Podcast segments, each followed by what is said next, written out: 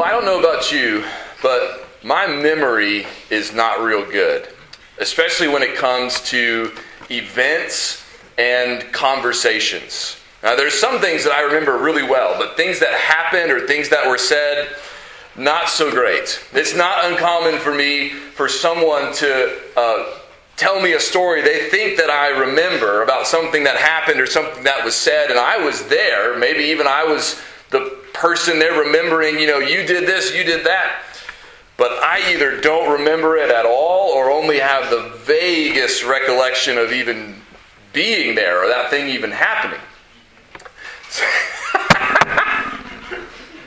Thank you for that, amen. Sarah, on the other hand, has a fantastic memory, and she can remember things that I told her about things that happened to me that I no longer remember, and she wasn't even there, but she remembers them because I told them to her. But I have now forgotten. But even she would have a hard time remembering word for word a lengthy conversation that happened 10 or 20 years ago. Even the person with the best memory in the room would surely be a little fuzzy on the details, even of significant events that happened 30 years ago. So, how did someone like the Apostle John manage to write detailed accounts not only of things that Jesus did, but also things that he said, whole parables he told, specific ways he responded to specific people throughout his ministry, writing them down probably decades after those events happened? There's a good answer to that question. There's probably more than one answer, but one of the answers we find in the Gospel of John, chapter 14. That's where we're going to be this morning. We're finishing up John 14. We're going to start in verse 25 and work our way through to the end of the chapter in verse 31.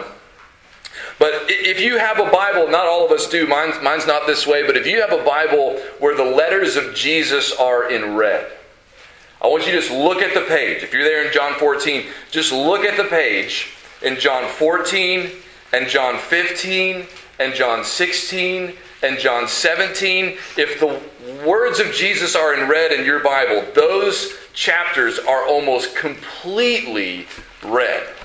How did John remember all of that? Can we trust him to recount those things that Jesus said with accuracy and faithfulness?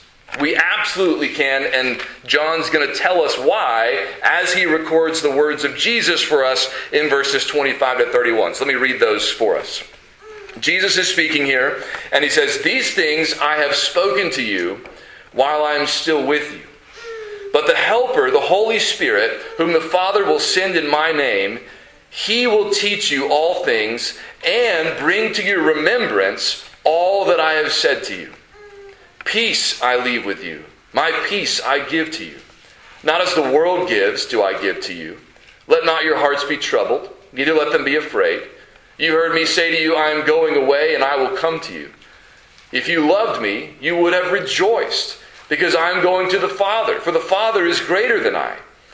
And now I have told you before it takes place, so that when it does take place, you may believe. I will no longer talk much with you for the ruler of this world is coming. He has no claim on me, but I do as the Father has commanded me, so that the world may know that I love the Father. Rise, let us go from here. So remember, Jesus is speaking to his disciples here in the final hours before his betrayal by Judas, where he will be taken to the rulers and authorities, and then taken before Pilate, and then ultimately taken to the cross. And he's spending these final hours with his disciples, instructing them and specifically preparing them for his departure. And one of the things he's doing in this chapter is he's telling them about the gift of the Holy Spirit, that the Holy Spirit is going to come and dwell in them and be at work in them after Jesus leaves. And of course, we see this in the book of Acts on the day of Pentecost uh, when the Holy Spirit comes down and empowers the apostles to preach the gospel and to take the good news about Christ all throughout the world. But here, Jesus is preparing them for that, teaching them about that, telling them what that's going to be like. So in verse 25 and 26, he's alluding to that in verse 25 when he says, I'm telling you these things while I'm still with you. Because he's not going to be with them much longer. And he's been telling them that. And in verse 26, he says, But the Helper, Remember, he said earlier, the Father's going to send you another helper. Like Jesus has been their helper, now the Spirit will be their helper. I'm to, he's going to send you another helper. And he says, the, the helper, the Holy Spirit, whom the Father will send in my name, here's what he's going to do. He says, He will teach you all things. So the Holy Spirit has a teaching role among the apostles. He's going to instruct them, he's going to tell them things they don't yet know. So even though Jesus has been with the disciples for three years at this point, and he's done a lot of teaching, a lot of instructing, and in these final hours, again, as you can see by looking at these few pages, he's pouring into them all that he can in these last moments he has with them. And yet, Jesus tells them that he hasn't taught them everything he would like for them to know. Later in chapter 16, verse 12 and 13, he says to them, I still have many things to say to you, but you cannot bear them now. When the Spirit of truth comes, he will guide you into all the truth, for he will not speak on his own authority, but whatever he hears, he will speak, and he will declare to you the things that are to come. So Jesus says, There's more stuff for me to tell you, but it would be too much for me to put it on you now. But when the Holy Spirit comes, he will teach you. He will tell you these things. He's going to let you know about things that are going to happen in the future, things that are still yet to come. So the Holy Spirit is a teacher among God's people. He helps us to understand, He instructs us, He teaches us. But not only is He a teacher, He's also a reminder. At the end of verse 26, he says uh, that he will also bring to your remembrance all that I have said to you. So if you look at these pages in the Bible, you look at the stories about Jesus, you look at the teaching of Jesus, and you think it would take a supernatural feat of memory for someone to remember all that. You're exactly right. That's exactly what's happening. The Holy Spirit enables John and Matthew and the others to remember the things that Jesus said, remember the things that Jesus did, so that when they wrote those things down, they were doing so not with the fuzzy, incomplete memories that you and I tend to have, but with a memory aided by the Holy Spirit Himself, so that what they wrote was accurate and faithful and trustworthy. Whatever, what they were doing, in other words, is what Peter says about uh, all prophecy in Scripture, but it applies to the Gospels as well. When he says at the end of 2 Peter 1, no prophecy was ever produced by the will of man, but men spoke from God as they were carried along by the Holy Spirit.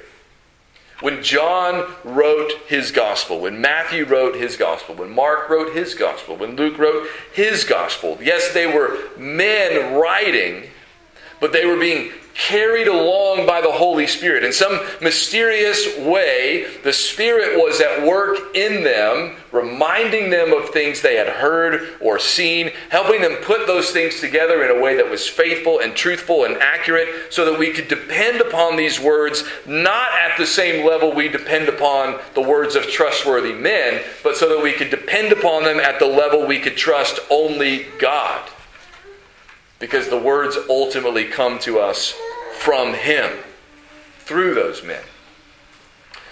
If we can trust the Spirit, then we can trust the Scripture. I don't trust my memory much, but I trust the Holy Spirit. And so I trust the Scriptures because the Scriptures are not just the memories of men, they are the work of the Spirit of God. Now, when Jesus, after Jesus says that, he tells them in verse 27, uh, he begins to tell them some things that he hasn't told them yet about his departure that they also need to know. For example, in verse 27, he talks about giving them his peace. Right? He says, Peace I leave with you, my peace I give to you. Not as the world gives, do I give to you. What is he talking about when he says he gives them his peace? Right, well, first of all, that word has a richer, fuller meaning than we usually uh, stop to think about when we hear it, especially in the scripture. When Jesus talks about giving his disciples his peace, I think at one level he has to be thinking about the peace that he is securing for us with God and with one another through his death. Right? Jesus' departure is not just Jesus saying goodbye. His departure is him laying down his life on the cross and then rising from the dead and then ascending back into heaven to sit at the, at the Father's right hand. And so, if he gives them his peace when he departs, I think he has to be thinking, at least in part, about the way his departure secures peace for us. So, for example, Paul says in Ephesians 2 about Jesus that he himself is our peace, who has made us both one. Talking about Jews and Gentiles who were divided before. He's made us both one and has broken down in his flesh the dividing wall of hostility by abolishing the law of commandments expressed in ordinances, that he might create in himself one new man in place of the two, so making peace peace between us, right? And might reconcile us both to God in one body through the cross. And he says he came and preached peace to you who are far off and peace to those who are near. So we have peace with God through the death of Christ, and we have peace with one another as Christians through the death of Christ because we have been united together in Christ, again, through his death and resurrection. I think that's got to be in his mind at one level. Another thing I think that Jesus likely has in mind here as he tells them about giving them his peace is that when Paul talks about the fruit of the Spirit in Galatians chapter 5, remember what, so the Holy Spirit comes to dwell inside of us, and though that is a invisible reality at some level, I can't, I can't look at you and see, you know, is the Holy Spirit in there somewhere? Like, you can't see that. But the Holy Spirit makes his presence known through what the Bible calls the fruit of the Spirit. And near the top of that list is peace, right? The fruit of the Spirit is love, joy, peace. So when Jesus leaves and then gives us the Spirit, he also gives us his peace because with the Spirit in our life comes God's peace in our life. But I also think he's talking about what we normally think about when we think about peace, which is just relief from our anxieties, our troubles, our worries. Because Jesus tells them here, like he doesn't want them to be troubled, right? In the middle of verse 27, let not your hearts be troubled, neither let them be afraid. Don't be anxious, upset, distressed. I'm, even though I'm leaving, I'm leaving with you my peace to comfort you to encourage you. Uh, like Paul talks about in Philippians 4, he says, Do not be anxious about anything, but in everything, by prayer and supplication with thanksgiving, let your requests be made known to God, and the peace of God, which surpasses all understanding, will guard your hearts and your minds in Christ Jesus. I think Jesus is saying also, I'm going to leave with you the kind of peace that gives you more peace than people can understand given the circumstances that you're in. How can you be at peace in this moment, in this trial, in this absence, in this distressing situation? Well, because Christ has given me his peace by his Spirit. He's giving us his peace. He also says that he is going to the Father. In verse 28, he says, You heard me say to you, I am going away, and I will come to you. If you loved me, you would have rejoiced because I am going to the Father. So when Jesus told his disciples he was leaving, they were not happy about that. They were not excited about that. They were troubled and distressed. They did not want that to happen. Peter wanted to go with Jesus wherever he was going. Jesus said, Not yet. You can't right now. Later you will. But he says to them, You should have, not only do I not want you to be troubled about this, you should have rejoiced with me. Because this is good news for me, Jesus says. I'm going to go back into the presence of the Father.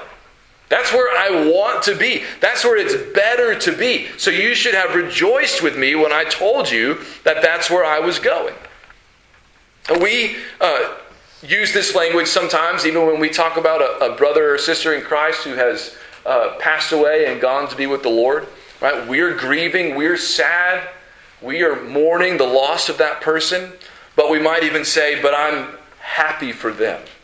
I'm glad they're in a better place. I'm glad that they are now in the presence of Jesus. Right? Jesus is, is, is, in a sense, saying, Where is that part of the equation for you guys? Right? Where is your joy for me that I'm going back into the Father's presence. You should be happy for me about that. After all, that's what we're all supposed to be desiring and all supposed to be after. We want to be in the presence of God. And that desire is traced all the way back to the Garden of Eden, right? We were created to live in God's presence. We want to get back there. And the Bible tells us that's where God is taking us. He has sent His Son not only so that our sins can be forgiven, but also so that we can have fellowship with God forever. So that when Jesus returns and there's the new heavens and the new earth, we'll get to dwell in God's presence and He will be our God and we will be His people. And the Bible says we'll even see His face. That's what we all ought to be longing for. And so Jesus says, Why aren't you happy for me about that? But then he says something that can be a little puzzling until we learn how to kind of uh, explain it and understand what he's after. He says there at the end of verse 28, when he says, You know, you should have rejoiced because I'm going to the Father, he says, For the Father is greater than I. Now, if you've been following what John has been saying throughout his gospel, that's, that's probably going to make you scratch your head a little bit. Because Jesus has just said that the Father is greater than him. But John has been telling us, I mean, from the first line of the book, that Jesus is equal with God. Right? At the very beginning, in the beginning was the Word, and the Word was with God, and the Word was God. Not was like God, not was almost God, was God. And that word became flesh and dwelt among us. That's Jesus, right? And John literally uses the words in John 5:18, equal with God, when he says, This was why the Jews were seeking all the more to kill him. Remember, they were trying to kill Jesus. why? Because not only was he breaking the Sabbath, but he was even calling God his own Father, making himself equal with God. So John says, the reason why people were trying to kill Jesus is because Jesus was saying, He's the Father, my Father. I'm equal to Him. I can do what He does. Right? My, he said, My Father is working until now, and I'm working. So God works on the Sabbath, I work on the Sabbath. Jesus is claiming to be equal with God. So why is Jesus now saying the Father is greater than I? Which one is it? Is it either or? Is that a contradiction? Is there some way that both of them can be true? What do we do with that? Well, one of the most helpful things that I have learned for understanding the Bible in the last few years is a principle that uh, Augustine writes about in his book on the Trinity. And he uses Philippians chapter 2. And, and before you think, oh my goodness, Augustine in a book on the Trinity, I'm going to be so lost, I can feel it coming, right? Okay, here's the thing Augustine is a brilliant teacher. And brilliant teachers are able to take really complex ideas and make them where all the rest of us can understand, right? So here's what Augustine does he takes Philippians chapter 2, where Paul says about Jesus that he was in the form of God but he did not count equality with God a thing to be grasped, but emptied himself by taking the form of a servant, being born in the likeness of men. He takes that passage and he says, okay, this is our key for understanding everything the Bible says about Jesus as the Son of God and as the Son of Man. So Jesus was in the form of God, but he humbled himself and took on the form of a servant. He became a man. So here's what Augustine says He says, Scripture says both that the Son is equal to the Father and that the Father is greater than the Son. That's what we're seeing in John, right? And Augustine says they're both in there. Okay, so what do we do with them? He says, the one is to be understood in virtue of the form of God, the other in virtue of the form of a servant.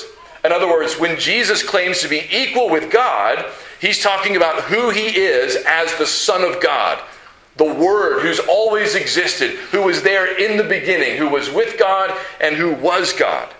But when he says, the Father is greater than I, he's talking about himself as the Word who took on flesh, who humbled himself, who took on the form of a servant. In that position, in that form, there is a sense in which the Father is greater than him because he's humbled himself, he's lowered himself.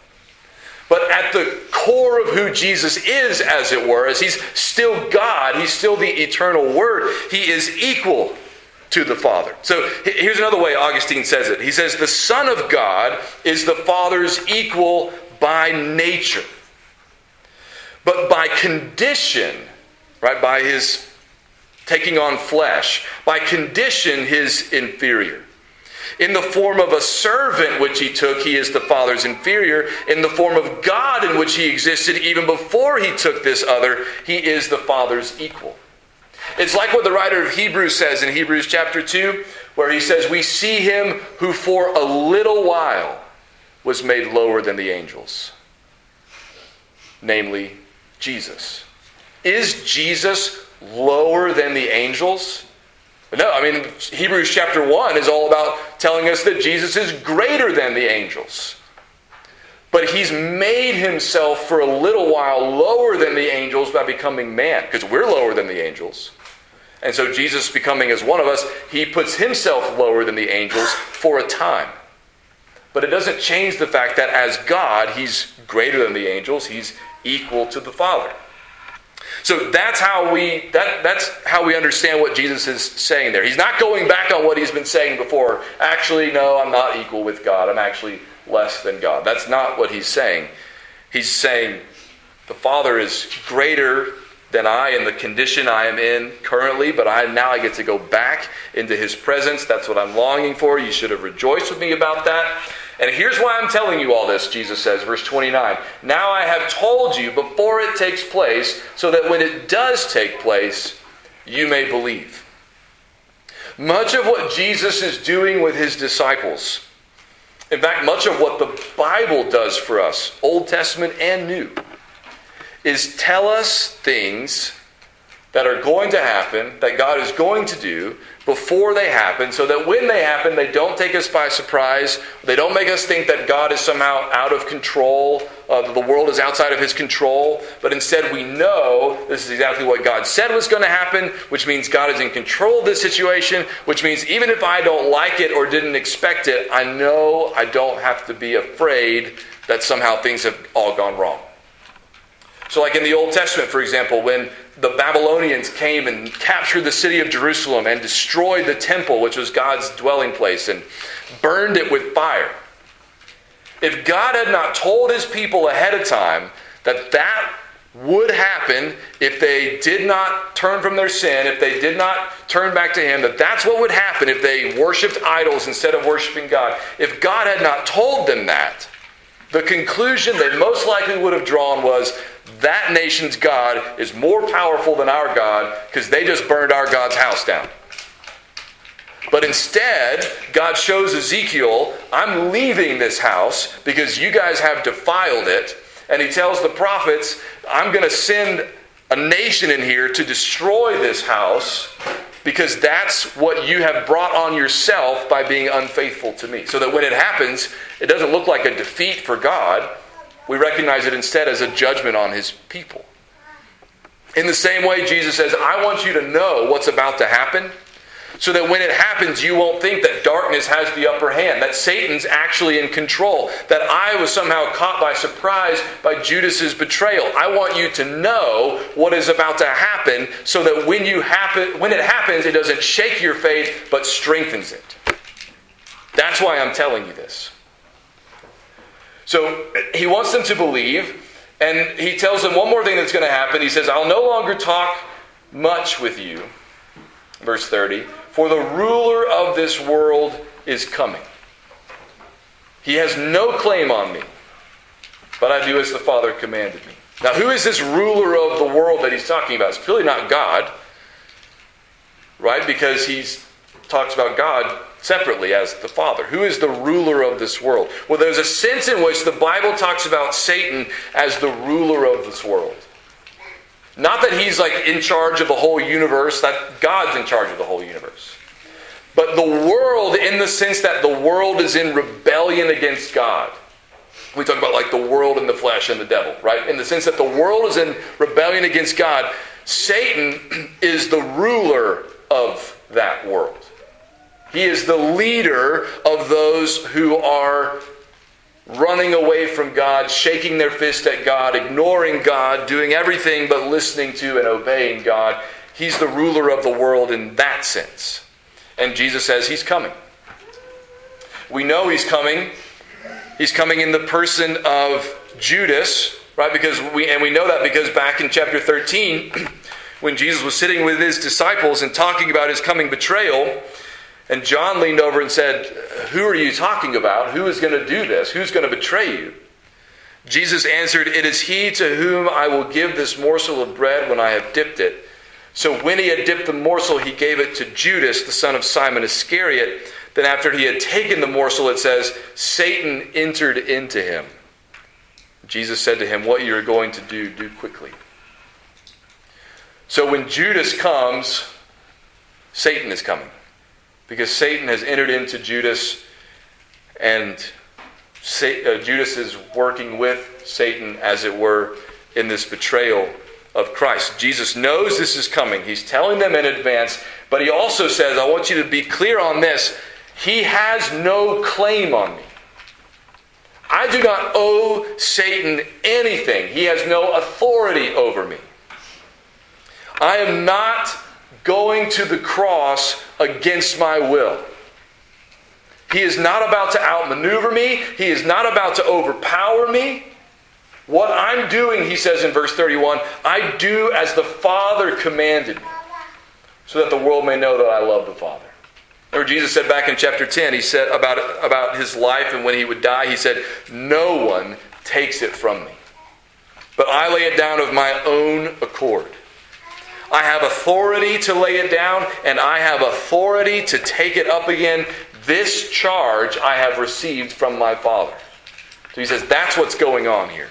Satan is coming, yes, but he has no power over me, he has no authority over me. I am simply doing what the Father sent me here to do.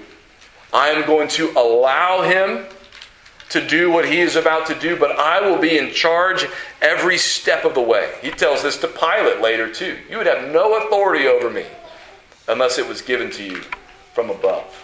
Jesus is going willingly to lay down his life, not only to show his love for us as he dies for us in our place on the cross, but also to show his love for the Father as he obeys the Father even to the point of death. That's why he came. That's what he did, and love is why he did it.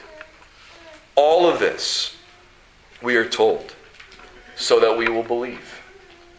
Toward the end of the book, John even says it this way in John 20. He says, Now Jesus did many other signs in the presence of the disciples, which are not written in this book. But these are written so that you may believe Jesus is the Christ, the Son of God, and that by believing you may have life in his name. That's the invitation of the gospel, right? If you turn from your sin, you trust in Christ, you receive eternal life, your sins are forgiven because Jesus is able to save to the uttermost, Hebrews says, all who trust in him. Thankfully, God is not surprised by the weakness of our memories or our need for frequent reminders. Right? That's why he sent the Spirit to help the apostles remember. That's also why he's given us the Lord's Supper. Jesus said, As often as you do this, do this in remembrance of me. Right? He's given this to us to remind us about his death, his resurrection, and the salvation that he accomplished for us. Let's pray.